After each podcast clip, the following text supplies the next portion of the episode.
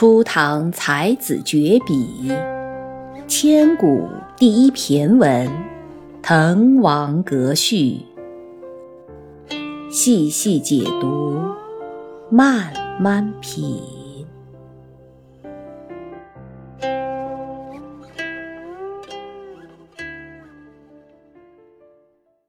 下面这句“有怀投笔，慕宗悫之长风”牵涉到的是两个典故。第一个典故，我们来看“有怀投笔”的投笔是指的谁呢？是指班超投笔从戎的故事。当时公元二十五年的时候，刘秀建立了东汉王朝，定都在洛阳，政权稳固以后，刘秀就请来了。博学高才的班彪要开始编写西汉史一部史书。班彪呢，在编的过程当中，后来去世了。他去世了以后，他的儿子班固继承了父亲的事业，编了二十多年，终于修成了中国第一部纪传体的断代史，就是史书啊，《汉书》是由。班彪、班固还有班昭，班昭是班固的妹妹，也是一位才女。在编写《汉书》的过程当中，班昭也是帮了他的哥哥班固，帮了不少的忙。所以，这班彪、班固和班昭这三位班家的才子才女，就成为中国历史上大名鼎鼎的三班。那。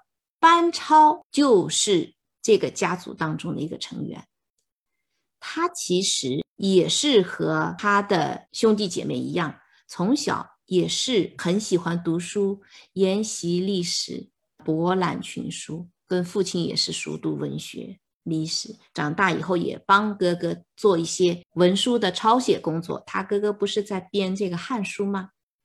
但是虽然他们两个是兄弟。两个人的志向却大不相同。班超是很不愿意，就像一个秘书一样，整天抄抄写写的。当时汉朝天下仍然不太平，匈奴还是经常的会来攻击、骚扰汉朝的边疆，边疆的百姓就很苦不堪言呐。班超听到这些情况以后，执笔长叹，就丢下笔之后，大声的感叹。他说：“大丈夫无他志略，犹当效父介子张骞，立功异域，以取封侯，安能久视笔砚间乎？”就说大丈夫就应该是出去打仗去的，怎么可以把我的生命浪费在这些纸墨笔砚当中呢？当时他的。执笔长叹，就是班超的投笔从戎。他把笔丢了之后，就跟随将军出兵去攻打匈奴去了。后来班超出使西域，一直在西域奋斗了二十多年，不在汉朝的地域哈。凭他自己的一己之力，又恢复了西域五十多个小国对汉朝的臣服。这其中的甘苦，我想不是三言两语所能够表述的。有一位西方史学家，他曾经说过：“他说班超对中亚的影响几乎无所不在，而他进行的征战打仗又几乎是长胜不败的。班超作为大汉的外交使节，他的足迹是踏遍了西域，让西域的那么多的小国家和。”汉王朝建立起了很友好的关系，促进了国家和国家之间的文化的交流，促进了经贸的往来，所以大家称呼班超为班定远，他把远方的边界都安定下来了。班定远。后来时间过去了二十多年，班超从一个意志奋发的壮年，到了白发苍苍的暮年老年。到老了的时候，他就想落叶归根了。他给皇帝写下的最后一道奏折，他说：“臣不敢望到酒泉郡，但愿深入玉门关。”因为在东汉人的心目当中，酒泉郡是一个汉朝非常内地的地方了。但是班超说：“我不敢奢望我可以一直回到那么内地，回到酒泉郡去。我只希望我能够生着、活着回到玉门关，因为只要过了玉门关，就是汉人的聚居地了，就是所谓的内地的这个范畴了。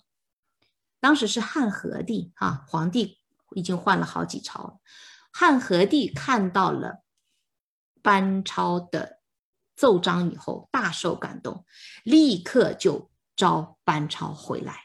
他说：“真的是已经服务的是超年限了哈，又取得了那么多的成绩，那么大的成就，赶快回来吧。”所以班超在汉永元十四年的时候回到了京城洛阳，回到洛阳一个月以后就去世了，享年七十一岁。还好，还达到了他的叶落归根的这个心愿。这个是关于有怀投笔的投笔的典故，指的是班超的投笔从戎去当兵了。下一个典故呢，慕宗悫之长风，说的是宗悫。宗悫是谁？根据《宋书·宗悫传》里面的记载。宗悫他是出生于南北朝时期南阳的一个官宦士族的家庭，在当时的社会环境当中，大家都普遍认为，孩子嘛，认真读书，好好写文章，考科举才是一条正路。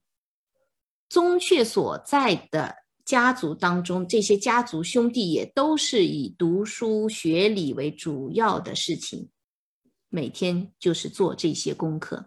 但是宗悫偏偏整天只喜好舞枪弄棒很多男孩子其实我们现在社会当中也有，有些人喜欢读书，但有些人就是书读不进的。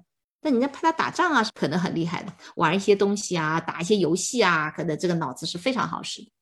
但是在当时那样的大环境下面，宗悫年纪轻轻就被同个家族当中的人乡亲口中就认为他是一个。不成器的那么一个小孩子，